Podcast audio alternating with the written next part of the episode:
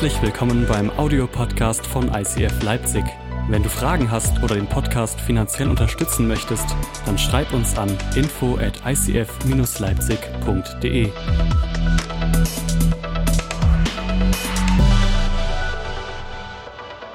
Ich muss sagen, ich muss sagen, ich bin absolut überwältigt von dem, was Gott hier tut in Leipzig, was er in Dresden tut. Und ähm, ich weiß, dass auch dort drüben sind so, so ein unfassbar starkes Team um äh, Pastor David und ähm, seine wunderbare Frau Yeshi. Und wirklich die besten Tage, die liegen vor euch. Das meine ich von ganzem Herzen. Die besten Tage liegen vor euch. Was Gott geplant hat für euch als Kirche und was Gott geplant hat für dich als Individuum, egal wo du bist, egal an welchem Ort du bist, in Leipzig, in Dresden, die besten Tage liegen vor dir. Irgendjemand hier, der das glaubt? Irgendjemand, der davon überzeugt ist? Hammer. Falls du es noch nicht bist, ich hoffe, dass du es nach der Message sein kannst.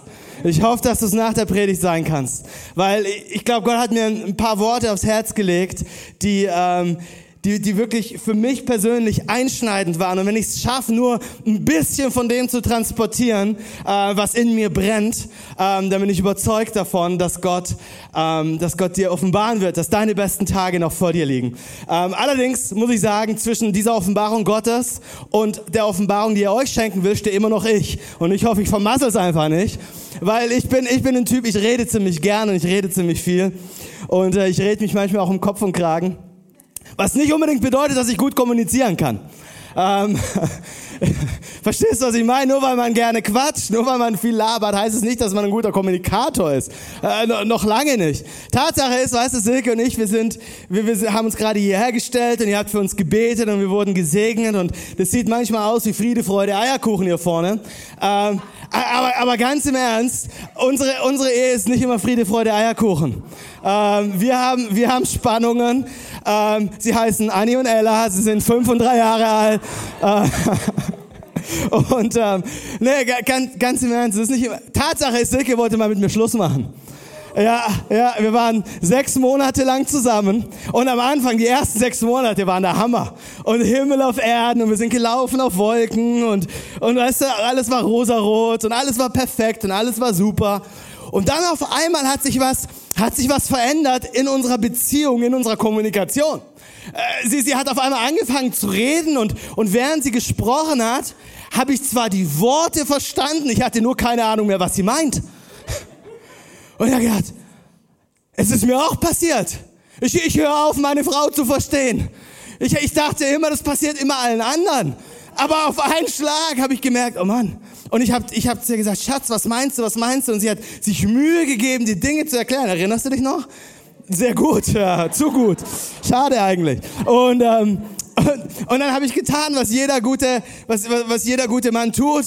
Der Problem, ja, ich habe meinen Pastor angerufen arme Pastoren, die haben so Frikadellen an Ohren, ehrlich.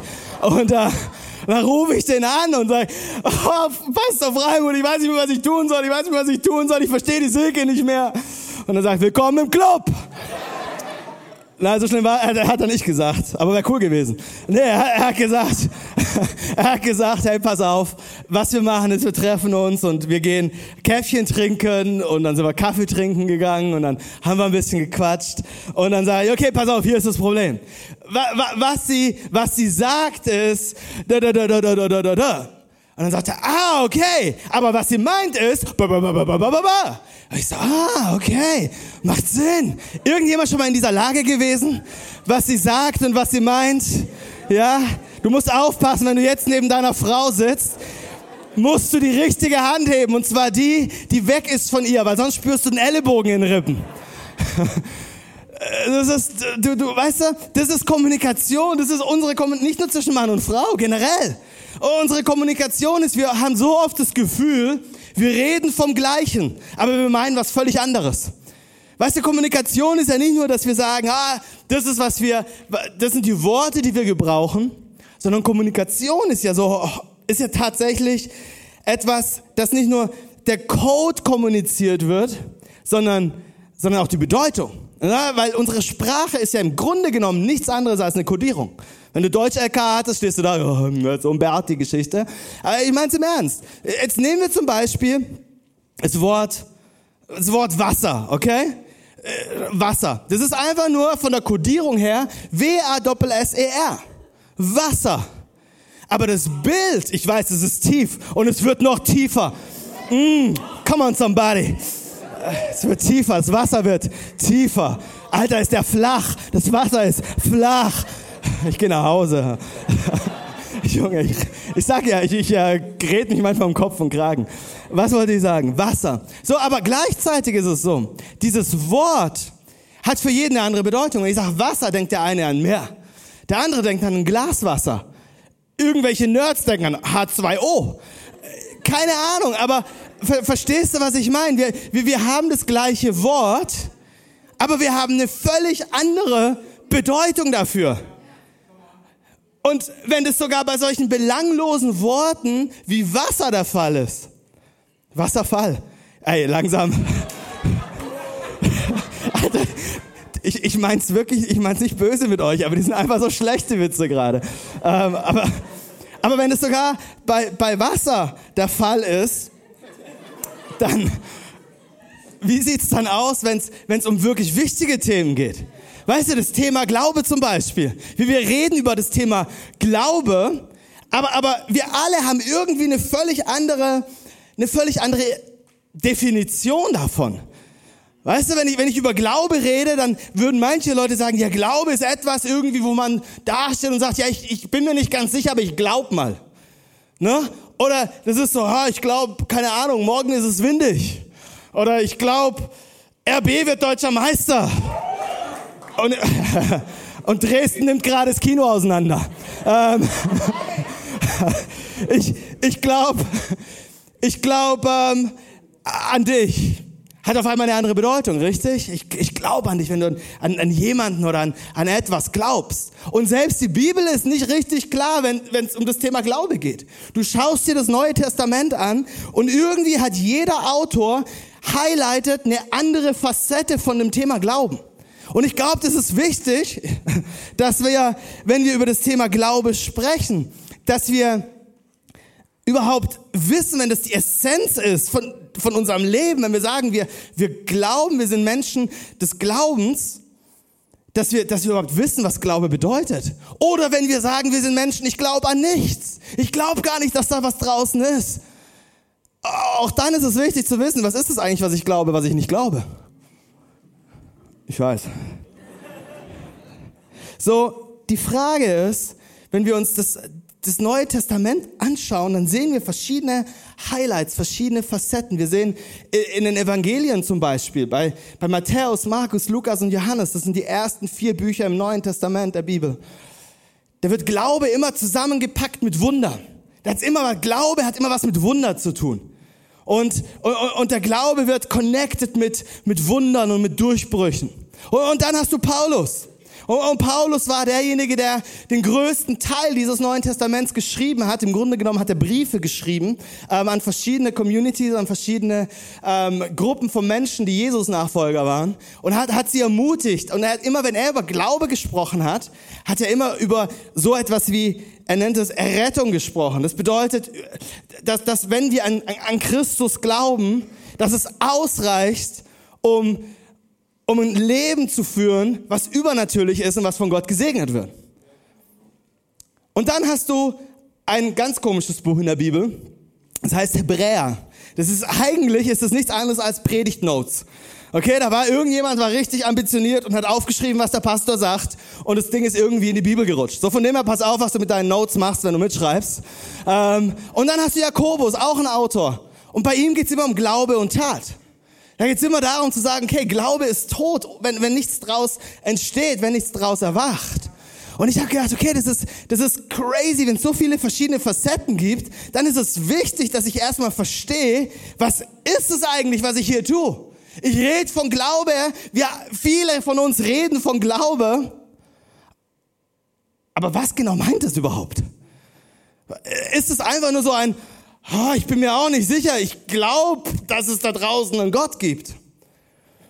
Und hier ist was dieser Autor von Hebräer schreibt. Er, er bezieht Glaube immer auf, auf dieses Wort Hoffnung. Und, und er hat eine unglaublich krasse Definition aufgeschrieben. In Hebräer 11, Vers 1 und er sagt, was ist denn der Glaube? Was ist denn dieser Glaube? Er ist ein Rechnen mit der Erfüllung dessen, worauf man hofft. Ein Überzeugtsein von der Wirklichkeit unsichtbarer Dinge. Das ist eine crazy Definition. Es ist ein, ein Rechnen mit der Erfüllung dessen, worauf man hofft. Es ist nicht ein Bangen, es ist nicht ein, ich bin mir nicht ganz sicher, sondern es ist ein Rechnen mit der Erfüllung dessen, worauf man hofft. Ein Überzeugtsein von der Wirklichkeit unsichtbarer Dinge. Jetzt kannst du sagen, wie um alles in der Welt kann man von etwas überzeugt sein, was ich nicht sehe. Ist es nicht ein bisschen naiv? Ist es nicht ein bisschen dumm? Und ich muss dir sagen, es gibt ziemlich viele Dinge, die ich nicht sehe und trotzdem da sind. Zum Beispiel, wenn ich nachts aufstehe und ich muss auf Toilette und ich gehe zurück und es ist stockdunkel und da steht dieses blöde Bett in Schienbeinhöhe. Junge, ich spüre ganz genau, dass es da was gibt, was ich nicht sehe.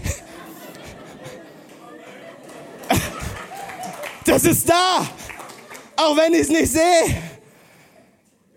Und das muss ich nicht glauben. Das weiß ich auf einmal. So verstehst du meinen Punkt. Mein, mein, Punkt ist, ich bin überzeugt von dem, worauf man hofft. Und jetzt ist es wichtig, dass wir verstehen, was, was Hoffnung ist und was Hoffnung nicht ist. Weil Hoffnung ist ein ähnliches Wort wie Glaube. Hoffnung ist oft so, wenn wir sagen, oh, wir hoffen auf etwas. Wie wir hoffen, dass, dass das Beste passiert. Aber ich glaube, wir haben nicht so richtig verstanden, was Hoffnung bedeutet.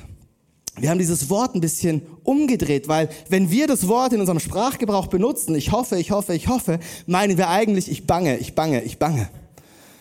Äh, wir meinen eigentlich, ich habe Angst, dass es nicht passiert, aber ich hoffe mal, ne, toi, toi, toi. Das ist so ein bisschen das, was wir benutzen als, als Hoffnung. Aber das hat nichts mit der Hoffnung zu tun, die Gott uns schenken will. Tatsache ist, Hoffnung ist die wichtigste Waffe, die Gott uns schenkt. Warum? Lass, lass, mich dir, lass mich dir das erklären, zumindest ich versuch's mal. Hoffnung bezieht sich nicht auf meine Gegenwart, sondern Hoffnung bezieht sich auf meine Zukunft. Das, das Problem ist, dass, dass all meine Sorgen, meine Ängste, meine Zweifel, die Dinge, die mir nachts den Schlaf rauben, die spielen sich seltenst in der Gegenwart ab. Die meisten Sorgen, die ich mache, die meisten Ängste, die ich habe, die meisten Dinge, die mich quälen, finden in der Zukunft statt. Die, die sind noch gar nicht da. Und ja, Gott kann uns hier und heute versorgen. Und ja, Gott ist hier und heute auf unserer Seite. Aber Tatsache ist, Gott ist so gut, dass er uns nicht nur für hier und heute gibt, was wir brauchen, sondern durch Hoffnung uns die Möglichkeit gibt, uns heute schon in unserer Zukunft zu begegnen. Gott ist nicht nur hier im Hier und Jetzt.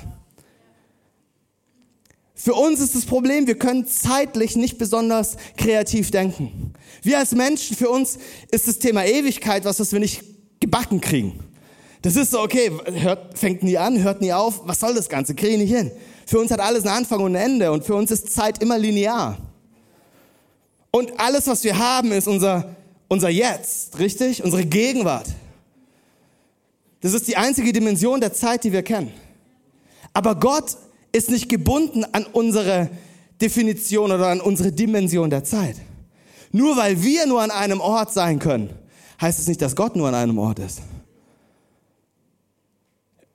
Gott ist die einzige Person im Universum, die es schafft, nicht nur räumlich, sondern zeitlich gegenwärtig zu sein. Und zwar allgegenwärtig. Er ist noch in deiner Vergangenheit und kann noch Dinge aufräumen in deiner Vergangenheit. Und er ist jetzt schon in deiner Zukunft und bereitet in deiner Zukunft Dinge für dich vor. Er wartet schon auf dich. Und deswegen, wenn wir sagen, unser Bestes kommt erst noch, ist es nicht Happy Talk, ist nicht einfach nur Positive Thinking, ist nicht einfach nur, wir reden uns glücklich, sondern es ist eine Deklaration, es ist ein Überzeugtsein, dass in meiner Zukunft ein Gott wartet, der für mich ist, der vorbereitet, für dich. Er wartet auf dich. Und er sagt, ich bin schon da. Ich bin schon da, komm, ich bin schon da. Hase und Igel, bin schon da. Wo auch immer du hingehst, ich bin schon da. Gott ist schon, er ist schon in deiner Zukunft. Und deswegen ist Glaube nicht einfach nur, naja, ich glaub mal, sondern es ist ein Rechnen. Es ist ein Rechnen. Können wir den, Vers nochmal haben, bitte? Es ist ein Rechnen mit der Wirklichkeit oder mit der Erfüllung dessen, worauf man hofft. Ein Überzeugtsein von der Wirklichkeit unsichtbarer Dinge. Ich rechne damit. Paulus schreibt was Großartiges. Was Paulus sagt ist, im 2. Korinther, wir, wir gehen unseren Weg, wir leben im Glauben und nicht im Schauen. Und ich habe immer gedacht, so, ah, okay, das bedeutet, ich muss meine Birne ausknipsen. Das bedeutet, ich muss meinen Verstand ausschalten, weil es geht ja nicht darum, was ich sehen kann. Es geht ja nicht um, um Wissenschaft, die ist ja so böse. Also muss ich einfach dumm werden und glauben.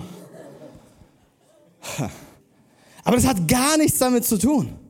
Sondern was der Vers eigentlich sagt, 2. Korinther 5, 7 war es. Ne, das ist zehn Folien weiter hinten. Danke. Im Glauben gehen wir unseren Weg, nicht im Schauen. Was, was Paulus hier sagt, und das ist der Hammer, ist, es gibt eine andere Ebene von Realität. Und diese andere Ebene ist eine Wirklichkeit, die wir so nicht wahrnehmen können. Und deswegen, wenn wir beginnen zu glauben, dann ist es wie ein Nachtsichtgerät, was Gott uns gibt. Oh, und dieses Nachtsichtgerät ziehe ich an in meinem Schlafzimmer, wenn ich auf Toilette war und zurück ins Bett will und nicht genau weiß, wo dieses Bett gerade steht. Knipse ich dieses Nachtsichtgerät an und auf einmal bekommt alles eine neue Kontur. Alles, was, was da ist, aber nicht sichtbar ist, wird durch meinen Glauben sichtbar. Das heißt nicht, dass es davor nicht schon da war, aber durch meinen Glaube beginnt es sichtbar zu werden. Das ist das, was, was Glaube mit uns tut.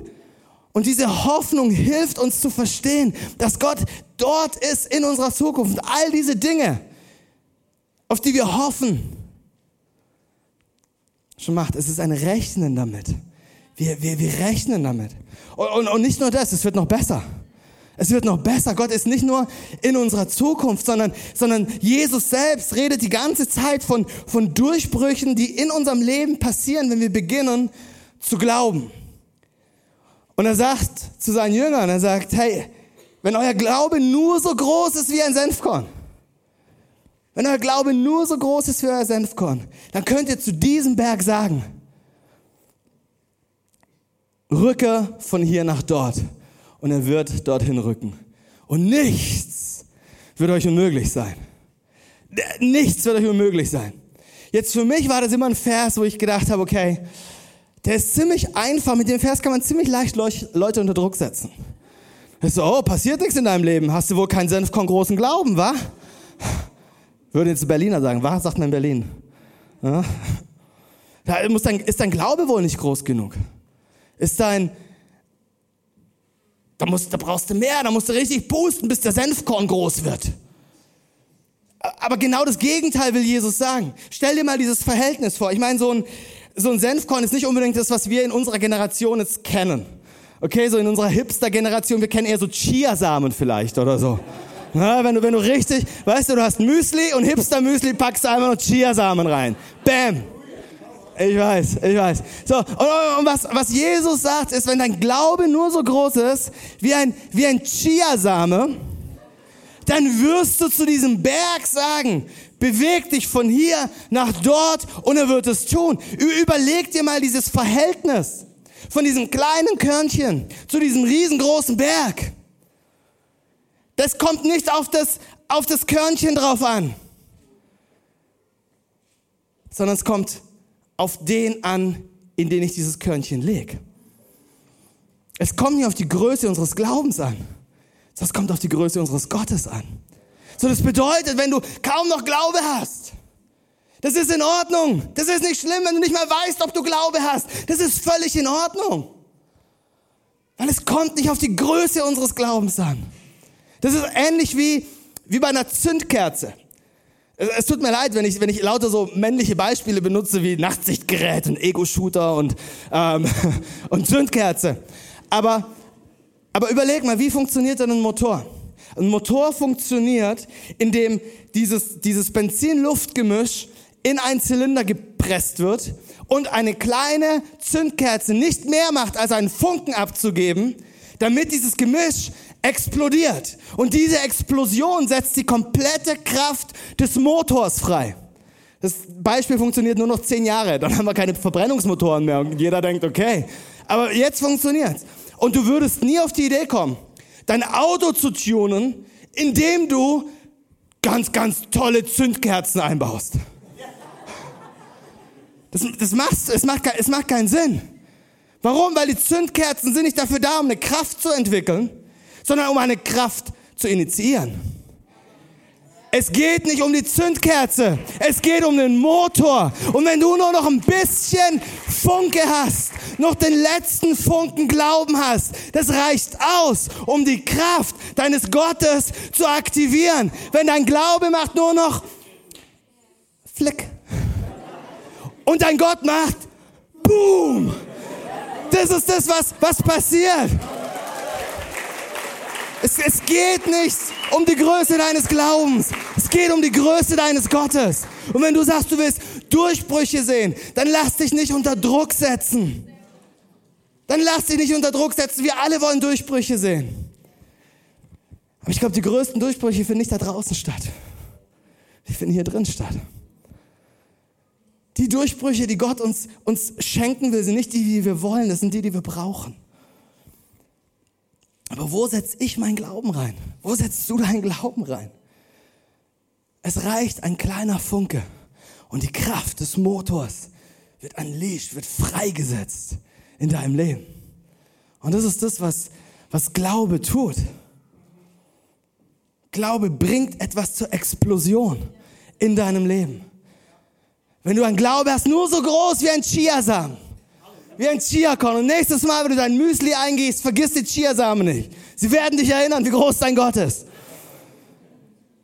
Wenn du nur Glaube hast, so groß wie ein Chiasamen, dann wirst du zu deinem Problem sagen können, egal wie groß es ist, beweg dich von hier nach dort, dann wird dir nichts unmöglich sein. Was haben wir heute gesungen als erstes Lied? Die Hälfte von euch, die da war? Oh, oh. Was haben wir heute gesungen? Nothing is impossible. Das ist, das ist nicht einfach nur happy clappy. Es ist unsere tiefste Überzeugung. Dinge werden freigesetzt. Nicht aufgrund der Größe deines Glaubens, sondern aufgrund der Größe unseres Gottes. Und das ist nur, das sind nur zwei kleine Facetten, was Glaube bedeutet, nämlich die Hoffnung, die Gott für uns hat, die Durchbrüche, die er uns schenken will und die Rettung, die damit verbunden ist. Eine Rettung aus Situationen, die, die uns zerstören, die uns krank machen, die uns depressiv machen. Gott ist im Errettungsbusiness. Ich weiß nicht, ob du es ob du dir dessen bewusst bist. Ich habe gestern habe ich mich mit René ein bisschen unterhalten über die ganzen Gottgeschichten, die die passiert sind, hier in Leipzig. Einfach weil ihr als, als Kirche zusammensteht und glaubt, dass Gott das Beste hat für Menschen. Und in Dresden genau das Gleiche, weil ihr glaubt, dass Gott das Beste hat für Menschen. Und dann nimmt Gott Menschen die zerbrochen sind, die kaputt sind, die zerstört sind, die hoffnungslos sind, die orientierungslos sind, die gejagt werden von dem Wunsch, geliebt zu werden, gejagt werden von dem Wunsch, Karriere zu machen, gejagt werden von dem Wunsch, nicht mehr länger einsam sein zu müssen und sich... Und was passiert? Gott sucht nach einem bisschen Glaube, um seine Rettungsaktion zu starten. Hier, hier, ist was, hier ist was, wie Paulus das Ganze beschreibt, auf eine wahnsinnig gute Art und Weise. Er sagt, Epheser 2,8, durch Gottes Gnade seid ihr gerettet. Und zwar aufgrund des Glaubens. Also was jetzt? Gnade oder Glaube? Wie, wie, wie, wie funktioniert das? Und ich habe mir überlegt, wie kann ich das am besten erklären? Und, und, und der, der, Pian der großartige, wie heißt das, Sam? Samuel, kannst schon mal auf die Bühne kommen, weil das ähm, hört sich nachher viel, viel besser an, wenn ich diese Geschichte erzähle. Ähm, Und da, da gibt's diesen einen Film, ich weiß nicht, ob ihr ihn kennt, mit Leonardo DiCaprio und äh, Kate Winslet. Titanic! Wer von euch hat Titanic gesehen? Ja, so ungefähr knapp die Hälfte in Dresden, ich weiß nicht genau. Aber Vorsicht, Spoiler, okay? Ich werde euch den, ich muss den Film leider spoilern. Ja, aber die Titanic ist untergegangen. Hat's nicht geschafft. Sorry, hat's, hat's, hat's leider, hat's leider nicht geschafft. Und, und dann gibt's diese eine Szene, wo die Titanic untergeht. Und, oh ja, jetzt kommt's. Kannst du Titanic eigentlich spielen, mein Freund? und dann, und dann siehst du, wie das Schiff geht unter und Leonardo und, und Kate, sie, die, die schaffen sie noch gerade irgendwie runterzuspringen und sie halten sich an so einer Tür oder an so einem Holzbalken oder irgendwas fest. und Leonardo kriegt ganz blaue Lippen der Arme. Und, und er klammert sich fest und dann ist er im Wasser und macht dann irgendwann einen dramatischen Abgang. Okay, du siehst dann nur noch, wie er oh, in den Tiefen des Meeres versinkt. Und dann hast du die arme Kate alleine mit so einem tonnenschweren Diamanten in der Tasche. Und sie fragt sich, wie um alles in der Welt soll ich das schaffen? Es ist wirklich eine schlimme Szene. Überall sind Menschen, die treiben im Wasser. Und überall ist Hoffnungslosigkeit. Und dann, dann sieht sie, dass da so, ein, so eine Person ist, die, die, die es auch nicht mehr geschafft hat, aber die hat eine Rettungsweste. Oh, und diese Rettungsweste hat eine, eine kleine Pfeife dran. Und gleichzeitig ist da so ein Boot, so ein Ruderboot. Und die schauen noch verzweifelt, ist da irgendjemand? Ist da irgendjemand, der, der versteht, dass wir da sind, dass wir gekommen sind, um ihn zu suchen und zu retten? Ist da draußen irgendjemand und sie schauen und sie suchen? Und sie denkt, okay, das ist meine Chance. Ich muss zu diesem, zu diesem Typen schwimmen, mit dieser Rettungsweste an. Und ich muss mir diese Pfeife schnappen. Und sie schafft es doch mit letzter Kraft. Und alles, was sie macht, ist,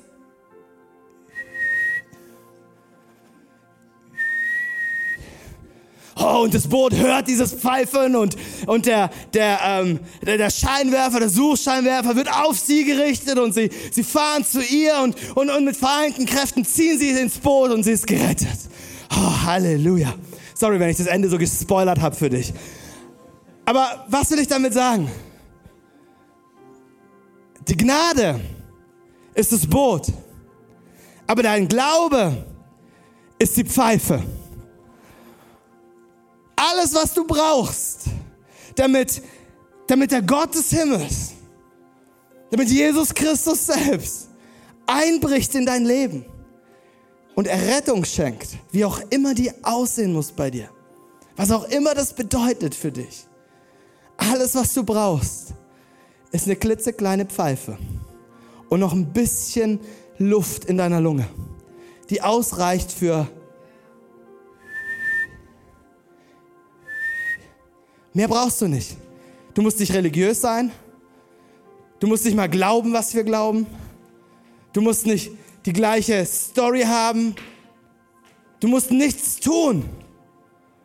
Alles, was, alles, was du in diesem Augenblick tun musst, wenn du Gott willst, ist kurz zu sagen, vielleicht hier im Gottesdienst, im Kino in Dresden, vielleicht auf dem Weg nach Hause, wenn du nicht mal weißt, wie man betet. Ich hoffe, du weißt, wie man pfeift. Dann geh einfach nur kurz hin und sag Gott. Ist irgendjemand da? Ich weiß auch nicht so genau. Und dann wirst du sehen, wie der Suchscheinwerfer des Himmels dich in den Fokus nimmt. Wie Gott alles andere stehen lässt, um bei dir zu sein, in deiner Situation zu sein. Errettung ist durch Gnade aufgrund des Glaubens. Und bevor Pastor René hier in Leipzig und, und Pastor David in, in Dresden auf die Bühne kommen und den Gottesdienst beenden und dir die, die Möglichkeit geben, dein Leben mit Gott in Ordnung zu bringen, was auch immer das heißt für dich in deiner Situation, möchte ich dir noch kurz eine Frage stellen und beten. Was brauchst du in deinem Leben? Wow. Was brauchst du in deinem Leben? Welche Art von Glauben brauchst du? Brauchst du Hoffnung? Hast, wirst du gequält von Angst? Wirst du gequält von Perspektivlosigkeit? Wirst du gequält von Arbeitslosigkeit? Wirst du gequält von, von Verlassenheit? Wirst du gequält von Einsamkeit? Wirst du gequält von, von Sorgen, zerfressen, zerfressen dich Sorgen, dann lass mich dir zurufen. Gott ist jetzt schon in deiner Zukunft und bereitet jetzt schon deine Zukunft für dich vor. Du brauchst keine Angst zu haben. Du bist nicht alleine. Er, beginnt, er begegnet dir heute am 16. Februar 2020 schon in deiner Zukunft. Da ist Hoffnung. Du kannst damit rechnen mit dem Guten, was er dir zugesagt hat. Brauchst du Durchbrüche? Brauchst du Durchbrüche in deinem Leben? Es kommt nicht auf die Größe deines Glaubens an. Es kommt auf die Größe deines Gottes an. Es reicht ein Chiasame. Aber nimm ihn und platziere ihn nicht in deine Karriere. Platziere ihn nicht in deine Finanzen. Platziere ihn nicht in deine Beziehung, sondern platziere ihn in deinen Gott. Und du wirst sehen, wie die Berge in deinem Leben von hier nach dort rücken. Heißt es, dass du keine Berge mehr hast? Nee, aber es heißt, dass sie mehr Angst vor dir haben als du vor ihnen. Und vielleicht bist du hier und du merkst, okay, für mich wird es Zeit, in diese Pfeife zu pusten, mich finden zu lassen. Ich fühle mich verloren. In dem Raum voller Menschen, ich fühle mich verloren. Hast du heute die Möglichkeit, dich finden zu lassen von Gott selbst, der nur darauf wartet, dessen Ohren gespitzt sind, dieses kleine letzte zu hören. Er wird in deine Situation kommen und er wird dich retten im Namen von Jesus. So Gott, ich bete heute Morgen, dass du sprichst zu jeder einzelnen Person, die bereit dafür ist. Jede einzelne Person, sei es in Leipzig, sei es in Dresden, wo auch immer. Dass jede einzelne Person, die, die ihr Herz öffnet, dass du hineinkommst dass du neue Hoffnung sprichst und dass du neuen Mut sprichst und dass du neue Durchbrüche schenkst. Gott, dass du Errettung schenkst. Gott, danke dafür, dass es deine Mission ist, zu suchen und zu retten, was verloren ist. So Gott, tu heute Morgen, was nur du tun kannst. Im Namen von Jesus. Amen. Amen. Amen.